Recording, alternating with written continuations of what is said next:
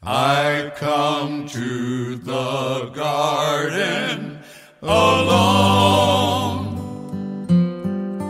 While the dew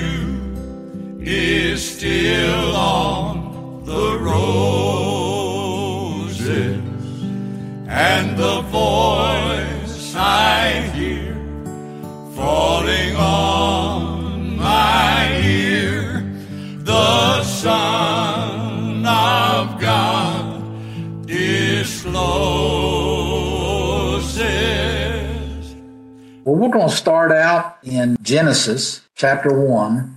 One thing about Genesis is that it seems like the longer I live in my walk with the Lord, the more I am drawn back to the foundations of God's Word as they're revealed in those first three or four chapters of Genesis. Uh, it, it, it establishes the purposes and the intent of God from the very beginning that have not changed. You know, God can change his mind and, and does, and we see that in Scripture, but he never changes his character. His character and his purposes have always been the same. And in Genesis chapter 1, we'll read in verse 26. And by the way, I'm going to be reading, I believe all the scriptures I will read tonight are, are taken from the Revised English Version. And I want to take just a minute and exhort everyone on here that if you do not have that app, you should put it on your phone. It's very easy to use.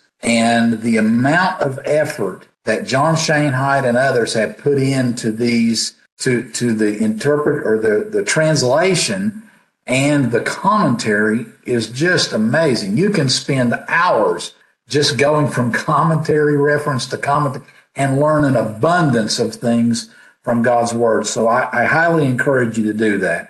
So we read in Genesis chapter 1, verse 26, and God said, Let us make humankind in our image, after our likeness, and let them have dominion over the fish of the sea, and over the birds of the heaven, and over the livestock, and over all the earth, and over every creeping thing that creeps on the ground. Now, of course, the first thing uh, I think most of us have learned by now that the us in this verse is God speaking through his divine counsel. Yes, there are other gods. That's why God himself, our God, Yahweh, is the great God because there are other smaller, lesser gods, and, and they are the Elohim in the scriptures that are uh, sometimes referred to as the divine council or the council of the Lord. Uh, Job talks about them other places in scripture. And again, if you want to learn more about that, I suggest you go to the REV and read some of the commentary there. But what I want to point out here is that we are made in the image of God. And there's been a lot of debate and discussion through the years about what the image of God is. You know, it's the fact we can, we can readily see some, some similarities like self awareness, uh, the ability to love and to be loved, an awareness of right and wrong. These are all things that are unique to humanity. No other creature on this planet has those attributes. And the other defining character, the one thing that God says that this image that we have is, is that it is to have dominion, is to have rulership. God designed us to rule on this planet as his co-rulers, his co-regents over creation. And that's what we were intended to do.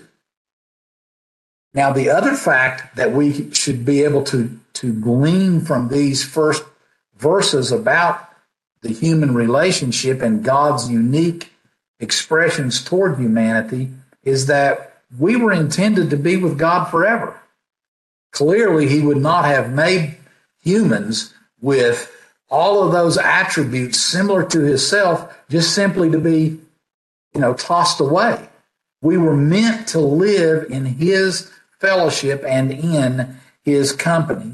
And so, what we see from the time of this initial creation, of course, we read in Scripture that very quickly, uh, by Genesis chapter 3, Adam and his companion have disobeyed God and they are cast from the garden.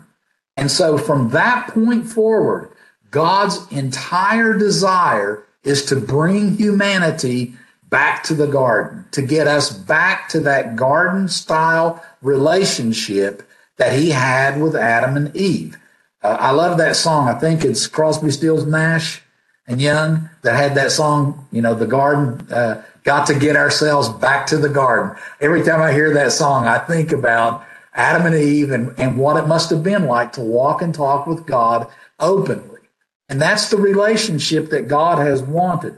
So God has always wanted humans to be in a close, personal, I like to say conversational relationship with him. And but Adam blew that. Adam caused us to lose that.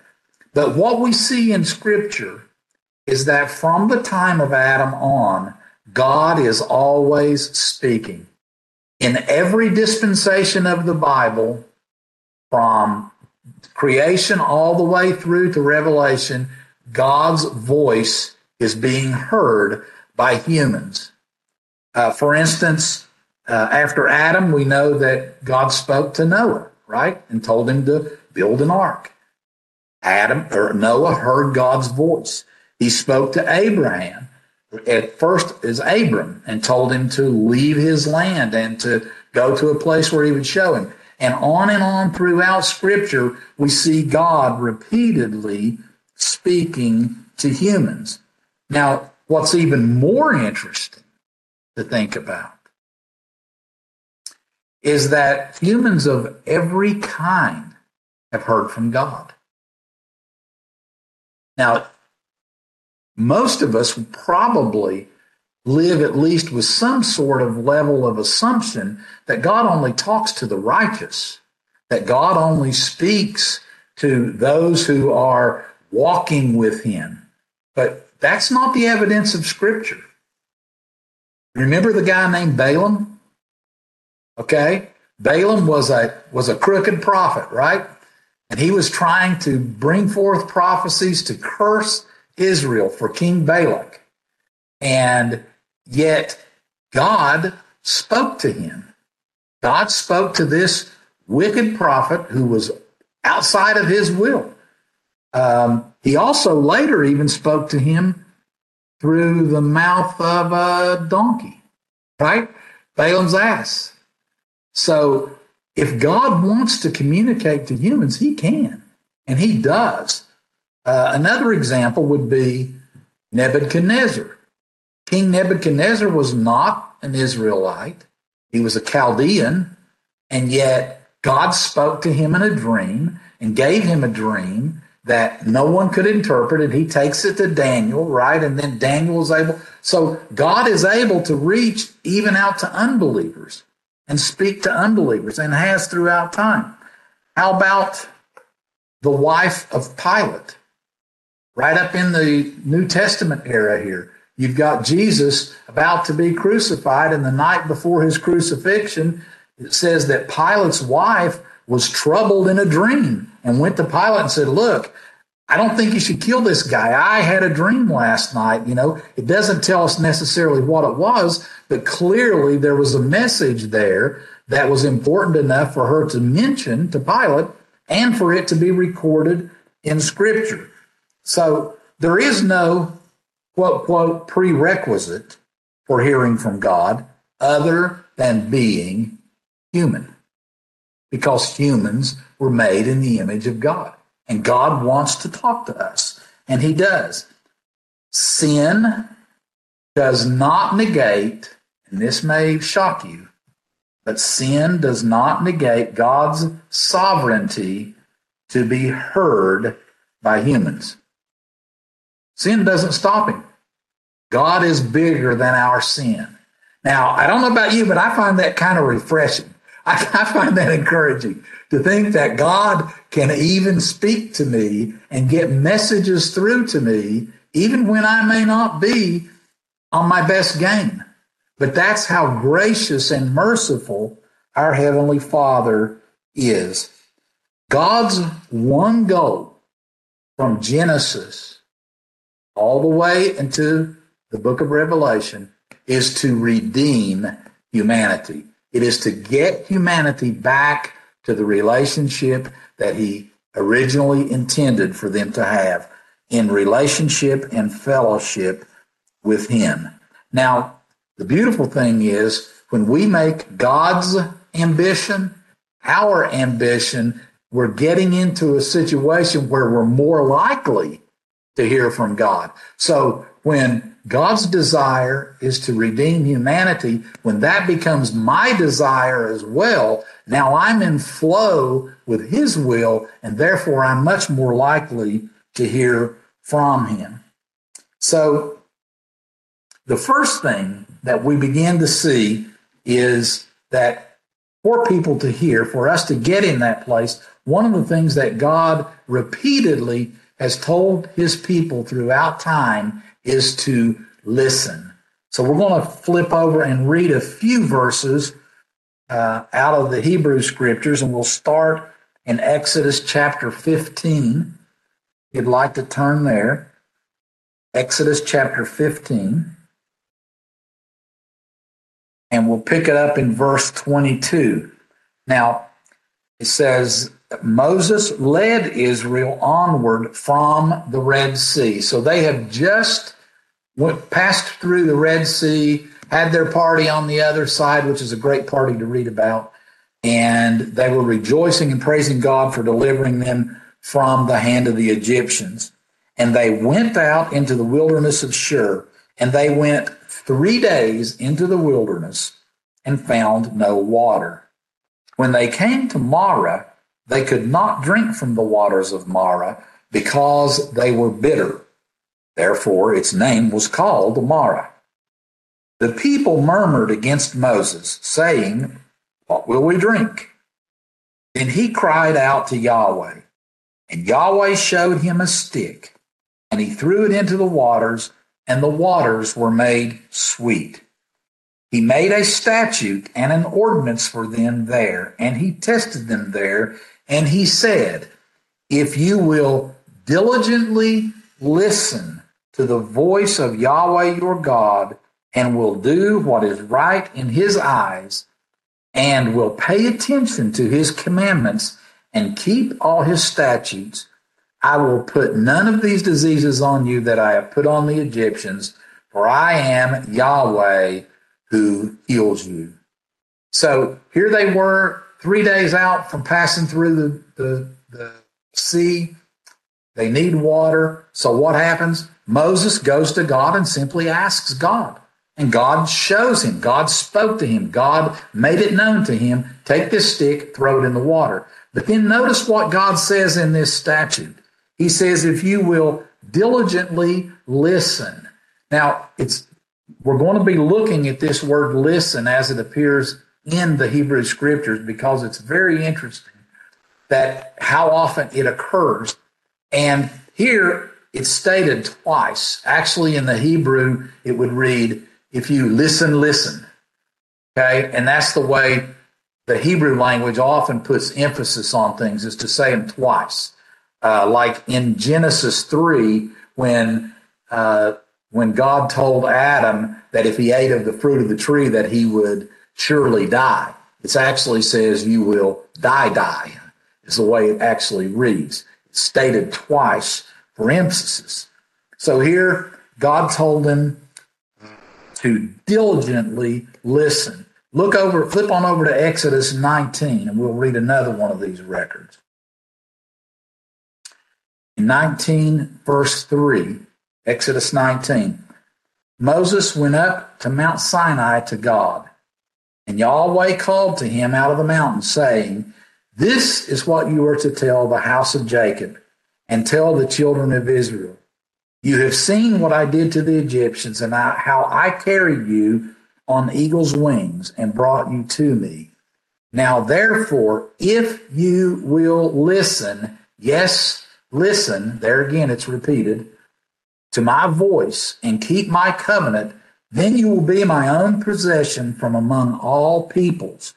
For all the earth is mine, and you will be to me a kingdom of priests and a holy nation. These are the words that you are to speak to the children of Israel. So here again, we see God's emphasis saying, You've got to listen, listen. I can remember years ago hearing it stated that we have to think about what we think about.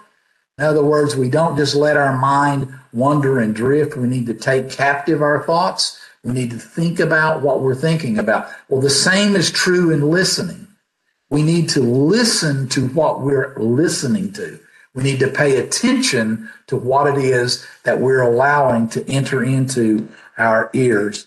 And I think it's interesting here, you know, uh, he said that if they did that, they would become a kingdom of priests. Well, you know, a priest is a person who stands between God and humans, right? He's an he's an uh, a intercessor. He's someone who's there to bring those two together, and that's exactly what we are. We're the same thing. We are ambassadors for Christ. We are there to bring together those people, and we also should listen, listen, play, pay careful attention. In Deuteronomy 28, we'll see another one. In Deuteronomy 28, and in verse 1 through 6, it says, If you will listen, yes, listen to the voice of Yahweh your God, to be careful to do all his commandments that I command you this day, Yahweh your God will set you on high above all the nations of the earth. And all these blessings will come on you and overtake you if you listen to the voice of Yahweh your God. Blessed you will be in the city, blessed you will be in the field, blessed will be the fruit of your womb, the fruit of your ground, and the fruit of your animals, the increase of your livestock, and the young of your flock. Blessed will be your basket and your kneading bowl. Blessed you will be when you come in, and blessed you will be when you go out. Now, the first blessing that was ever pronounced happened where and when? Genesis chapter 1. Remember, God created them and he blessed them and said, Be fruitful and multiply. The blessing that was originally intended for Adam was lost. Now God is offering it back. He's saying, Here's how you get it. Listen, listen. Who did not listen? Who did not pay attention? Adam. Adam did not listen and pay attention to God. Now, there is a verse, there's actually a section of scripture in Deuteronomy. We're going to go there real quick in Deuteronomy 6 that we have heard uh, before, and you may have heard it referred to as the Shema. And it reads in, in Deuteronomy chapter 6, verses 4 through 9. It reads, Hear, O Israel, Yahweh is our God. Yahweh alone. Therefore, you are to love Yahweh your God with all your heart and with all your soul and with all your strength. These words that I command you this day are to be in your heart, and you are to repeat them over and over to your children, and are to talk about them when you sit in your house and when you walk along the road, and when you lie down and when you rise up. You are to bind them for a sign on your hand and they are to be symbols between your eyes. You are to write them on the doorposts of your house and your gates. Now, uh, I believe John Schoenheit has done a couple of teachings about this, and he's really emphasized that one phrase that, Hear, O Israel, Yahweh is our God, Yahweh alone. But it is called, this is this little prayer is called the Shema. And the Shema, Shema is the Hebrew word for hear or listen. Okay? So it's the first word in this verse that the, the prayer is named after. The Hebrews would say this prayer three times a day. They would say it morning and afternoon and evening. Uh, for instance, you can read in Daniel, what is it, five or six, about how Daniel would pray, you know, uh, facing toward Jerusalem from his window three times a day. Likely he was saying the Shema, and the Shema was to hear, and the emphasis should be on the hearing. Yes, Yahweh is our God, Yahweh alone, But we have to hear. Our part is to hear. He's not going to change, but we can by hearing. Now, the word Shema uh, actually is used in, in three levels, you might say. It means sometimes it can mean to simply physically hear, to just hear something, a noise, a sound is Shema. Then at the next level, it means to recognize what has been heard, to, to hear it and recognize it. But the final way that it's used, and what I find extremely intriguing, is that it means to respond to what has been heard with obedience. And it's interesting when you look at this word, you know, the Hebrew language does not have a word obey. There is no Hebrew word for the word obey. Do you know what word it is? Shema. Listen, hear.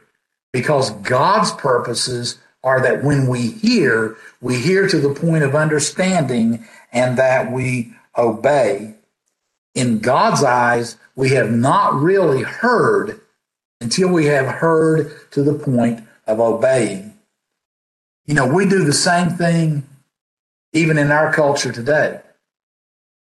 How many of us parents have maybe uh, at, at some point spoken to our children and said, You better listen to me. You better hear what I'm saying, right? What are we actually saying? Are we asking them just to use their ears and hear sounds and noises? Are we asking them to just be able to diagram the sentence that I just spoke? No, we're, we're seeking understanding to the point of obedience. We do it very commonly. And that's exactly what God is saying that we need to hear and obey. Uh, let's look at Psalm 27 because actually, this is what we humans want as well. When we pray to God, this is the exact same thing we are asking Him. We want Him to hear the words that are spoken, the voice that we are coming with.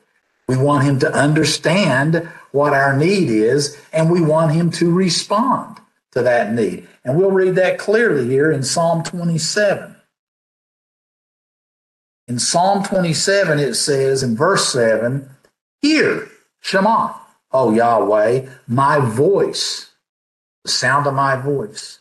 When I call, show me favor and answer me.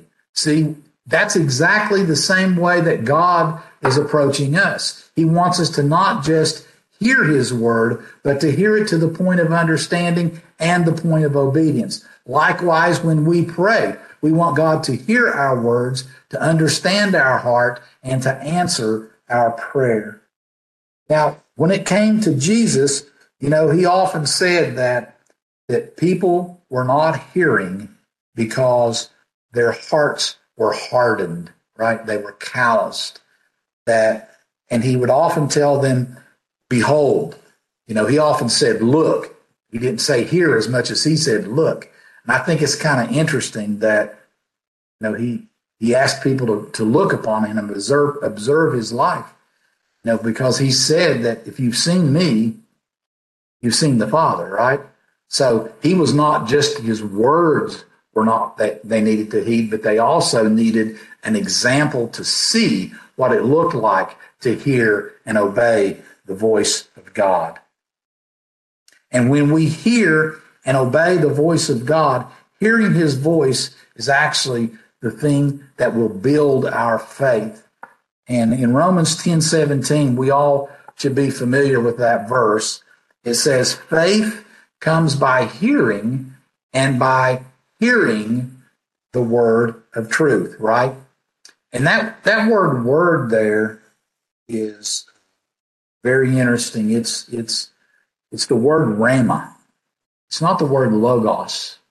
You know, the, there are two Greek words that are used in Scripture over and over uh, to, to, for the word word, and one is logos and the other one is rhema. Logos has more to do with the comprehensive, eternal plan of God uh, for the redemption of humanity. It's his unchanging counsel that's established by his own sovereignty. You know, the Logos of God is like the big plan, the grand plan. That's the Logos. That's not what it says builds faith. We can know all of that from reading scripture. We can know the plans and things of God from just, but the Rhema, that's a specific word. That's a specific word, like it talks about in, I think it's maybe in the Proverbs, it speaks of a word fitly spoken, you know, that it's that perfect word that we need right at that perfect time. And that, that kind of hearing, that kind of specific word builds our faith. Jesus spoke of the Rhema like this. He said uh, in Matthew 4 4, when he was confronted by the devil, he said, Man does not live on bread alone, right? But by every Rhema that proceeds out of the mouth of God. It's those specific words of God at specific instances that make all the difference. And that's what we need to hear. We need to hear from God, not in the grand sense of things, but we need to hear from Him in the personal, everyday sense of things. Okay? Um,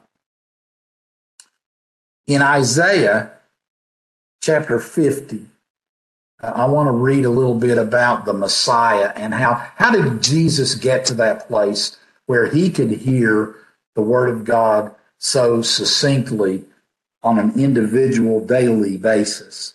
And in Isaiah chapter 50 is one of the I think there are four there are four stories, uh, poems, I guess they call them, about the servant that are in Isaiah. And this is one of them that Isaiah spoke of. And verses four through nine in Isaiah 50 are the Messiah himself, about the Messiah speaking. And this is what it says in verse four The Lord Yahweh has given me the tongue of those who are taught, that I may know how to sustain with words the one who is weary. Okay, saying the Lord has taught me, and he's taught me with the wisdom that the, the learned know, so that I can sustain the weary. He wakens me morning by morning. He wakens my ear to hear as those who are taught. The Lord Yahweh has opened my ear, and I was not rebellious, nor did I turn away backward. I gave my back to those who strike me, for the Lord Yahweh will help me. Oh, I'm, sorry, I skipped down. I gave my back to those who strike me, and my cheeks to those who plucked out the beard. I did not hide my face from shame and spitting, for the Lord Yahweh will help me. Therefore I have not been confounded. Therefore I have set my face like a flint and I know that I will not be put to shame. Yahweh awakened him every morning, and he was taught with the wisdom of the ages. His ears were opened to obedience, and he gained the courage to endure the suffering that he endured on the cross. And he became steadfast. He set his face like a flint. This is not just a nice phrase. This is reality of the Messiah's life. If you flip over to chapter to Mark, book of Mark, we will read in chapter 1 of Mark. This is in the very early days of Jesus' earthly ministry. Mark 1 and verse 35. He says, Getting up very early in the morning, while it was still dark, he left the house and departed into a solitary place and prayed there. He got up before daylight, and it was long enough before daylight that he could get alone, get by himself, and spend time with the Father? Do you think he could develop a listening, listening heart in that kind of quietness? In other places in the in the Gospels and Jesus' ministry, he talked about people entering into their closet to get alone, to find a quiet place with God. The point is that we want to get alone so that we can listen, to remove the distractions. Jesus did it early in the morning, and I personally have found that for me, that is clearly the best time for me. Now, it may be different for you, but the point is we want to get to a place where we are alone and quiet. You know, in our culture, we often hear people talk about um, multitasking. Multitasking is a grand 21st century deception. There is no such thing because the human mind cannot think two thoughts at the same time. It's impossible. So what we do when we claim to be multitasking is we half-ass everything. We don't really commit ourselves to one thing or the other. We are giving only lip service to some things and half-heartedly doing other things.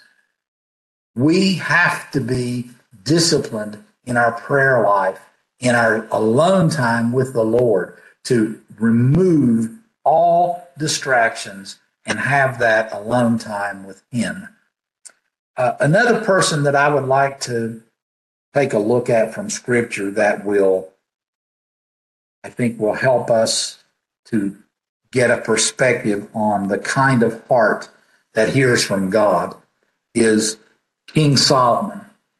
Uh, King Solomon, you know, was David's son, and and he was anointed king by God after Saul had been chosen. And it says in 1 Kings chapter 3, in verses 5 to 10, I just want to read this, this dialogue between Solomon and Yahweh God. In chapter 3, verse 5, it says, At Gibeon, Yahweh appeared to Solomon in a dream by night. God said, Ask what I should give you. Now think about that. What would you do if God came to you tonight and said, Whatever you want? What would be your answer? There's a lot of things that a lot of people have asked for, but I think this is the, the, the most wonderful thing that I've seen in Scripture. And Solomon said, You have shown to your servant David, my father, great covenant faithfulness, because he walked before you in truth and in righteousness and in uprightness of heart with you. You have kept this great covenant faithfulness to him by giving him a son to sit on his throne as it is this day. Now, Yahweh my God, you have made your servant king instead of David my father. Yet I am a young lad I do not know how to come out or go in. That is such a humble heart. He's obviously a mature enough man to, to reign as king, but yet look at the humility of his heart. I don't even know how to come in and go. I don't know how to get out of the rain, God. I am really not qualified for this. And honest to God, that's I feel that way a lot. I never feel qualified, uh, especially in sharing God's word because, you know, I mean, God, He created the universe. Who am I to try and explain Him? You know, all I got to do is go outside and look up, and suddenly I realize, you know, I'm not all that. Uh, but He is. And uh, He said, I don't even know how to come out or go in. Your servant is in the midst of your people that you have chosen a great people that are too many to be numbered or counted. So give your servant an understanding heart to judge your people, that I may discern between good and evil. For who is able to judge this great people of yours? And the word was good in the eyes of the Lord that Solomon had asked this thing. So he said, God, give me an understanding heart. Now, if you look at that in the Hebrew, it says a listening heart. Give me a listening heart. A listening heart is a heart that does not multitask, but it's always got the radar on in the background, listening for God's voice, listening for God to interrupt my busy life, for God to interject at any time He so chooses, for Him to whisper. And normally, God doesn't yell, He doesn't scream. You know, we, all have probably read the record about Elijah the prophet, you know, when he had come to his wits' end and he went and hid in the cave and you know, and he has had the wind and he had the rain and all the things that went by, and none of them were God, but then he heard the still small voice and he knew it was God. And look at what is so beautiful in this is that he asks for a hearing heart. For what reason? To be able to judge your people, to be able to help people. That has got to be, to me, I believe, the greatest underpinning of, of assurance that God wants to work with us. Because what are we doing? When we put people on the same level that God puts people, that they deserve redemption, they deserve to be loved, they deserve to be helped, they're made in His image. And you know, the image of God is not just believers, you know, because in in in Genesis, uh, after Noah came off the flood, when, when the commandment came down to not murder and that murder should be punished, he said, because they're the image of God. Humans are the image of God. So don't think that the only images of God out there are just those who believe in God. All humanity is. And God is seeking to save all of humanity. Isn't that what it says in Timothy? For this is the will of God who will have all men to be saved and come to the knowledge of the truth. And when we join with him with that kind of heart, I tell you what, I know in my life it's changed me and I don't say I don't say that I have it all the time, but I, I really strive for that. I strive with all my heart to love people just as they are. You know, when I when I pull up at an intersection and there's some guy there with a sign, you know, we'll work for food or whatever. Hey, if I've got if I've got cash in my pocket, I'm giving it to him. I don't know that guy's circumstance. You know, people say, "Oh, that's just a ripoff. That's just, you know, these people are just scammers. They're this, they're that." You know what? That's between them and God. They're there in front of me.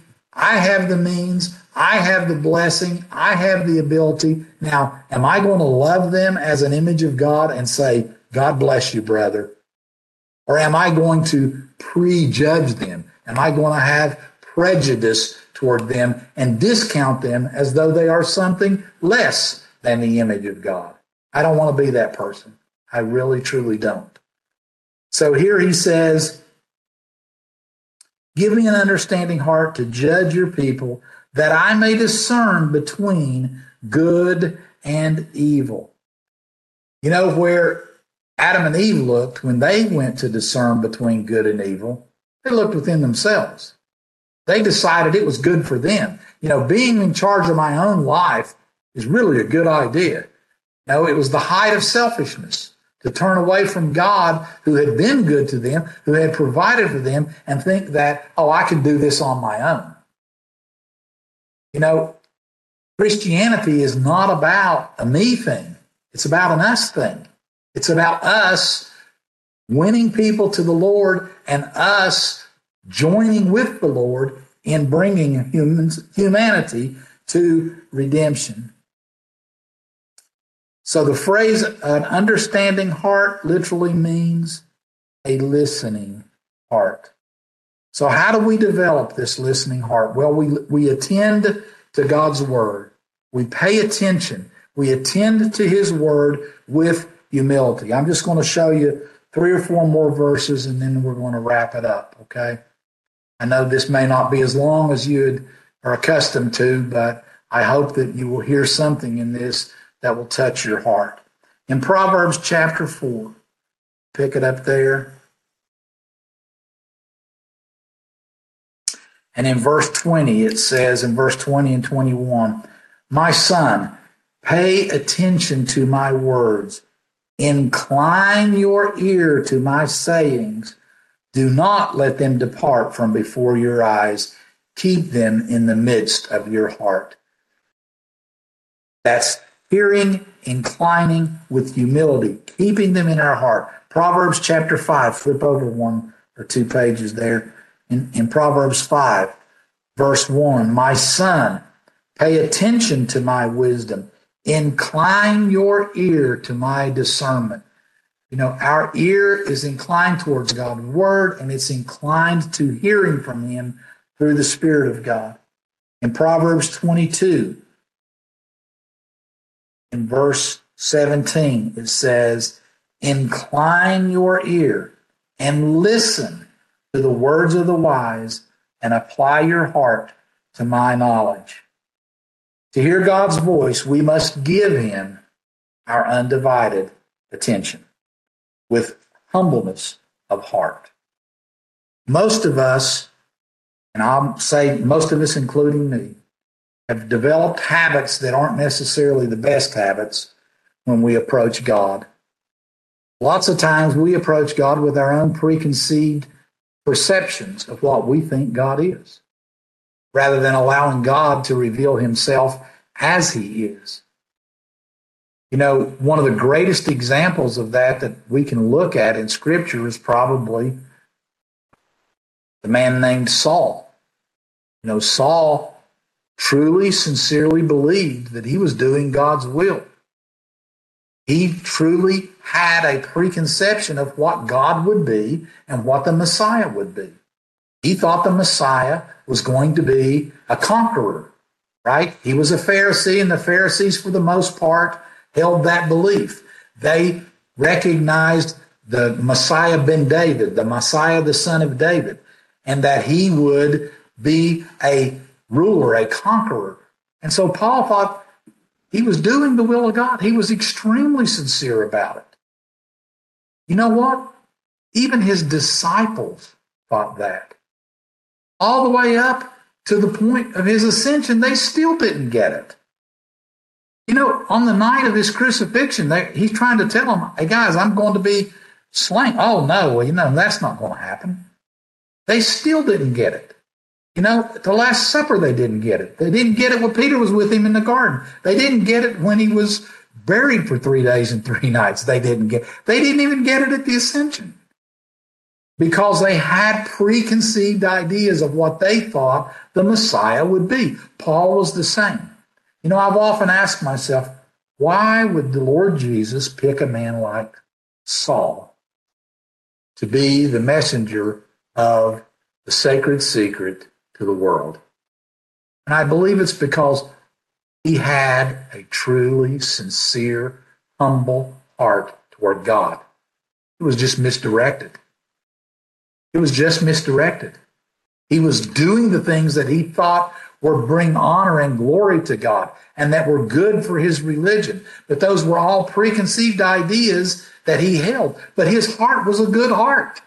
And that's why the Lord could work with him and bring him to the point where he could reveal to him the sacred secret like no one else in all of time has. And do you know the first thing that Saul did after meeting Jesus? And I'm always amazed by that because, you know, his encounter with Jesus was so profound, changed his life forever. Forever. He was never the same. And he went down into the regions of Arabia for two years. And we don't know anything about that. there's nothing in scripture that tells us about that other than him telling us that he went there for two years. But I think what he did, he went down there and spent a tremendous amount of time in repentance and humility and pouring out his heart to God and learning to hear the voice of God. If I want to hear the voice of God like Paul did, maybe I need to get some time alone with the Lord as well. Love is spelled T I M E. That's how you spell love.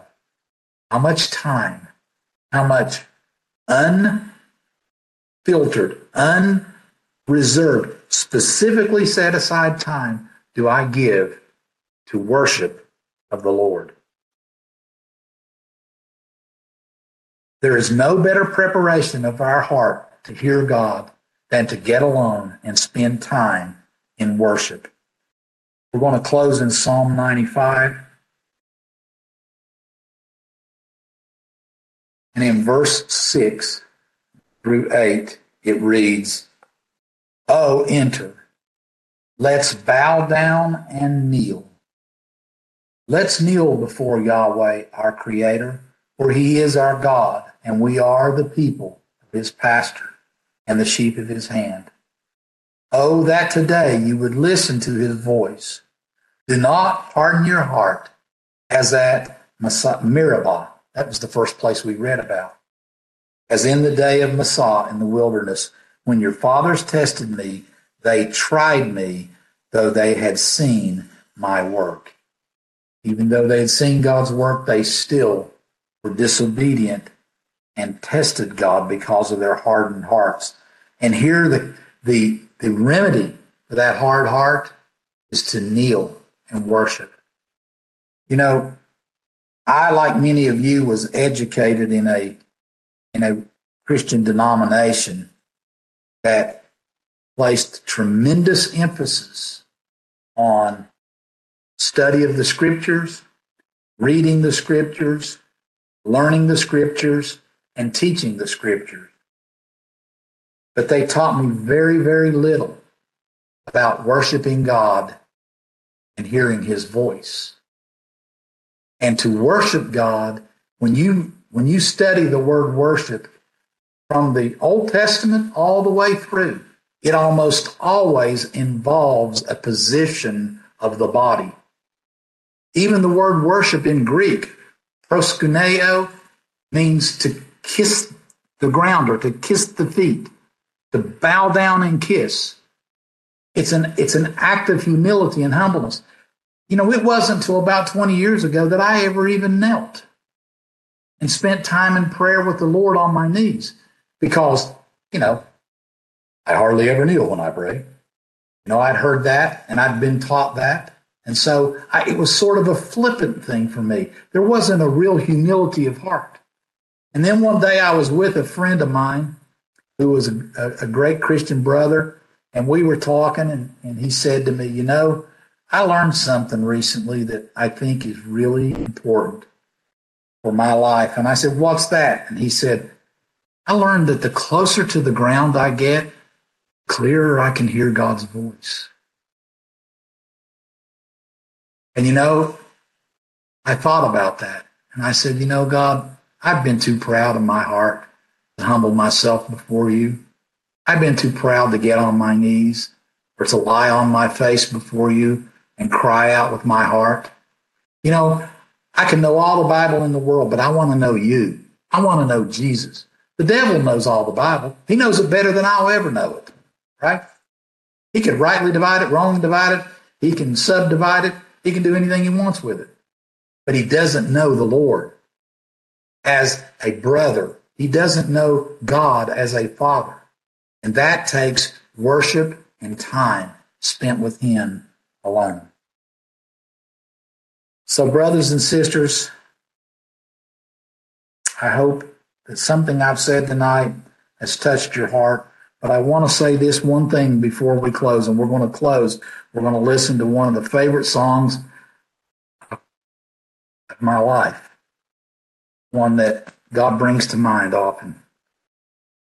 And if you have never gotten alone and I mean truly alone. Turn the TV off, turned off all the noise in the background, get away from people, get yourself to a place and just allow yourself to be broken before the Lord.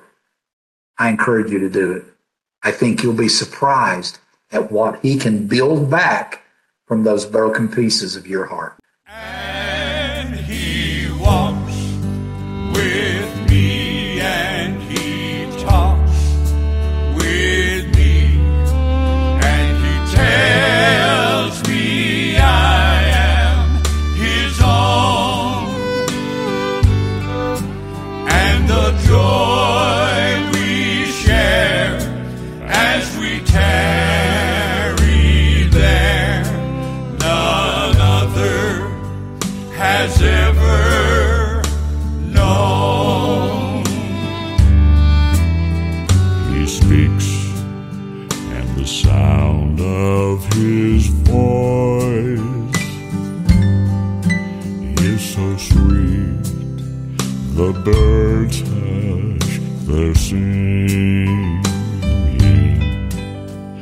And the melody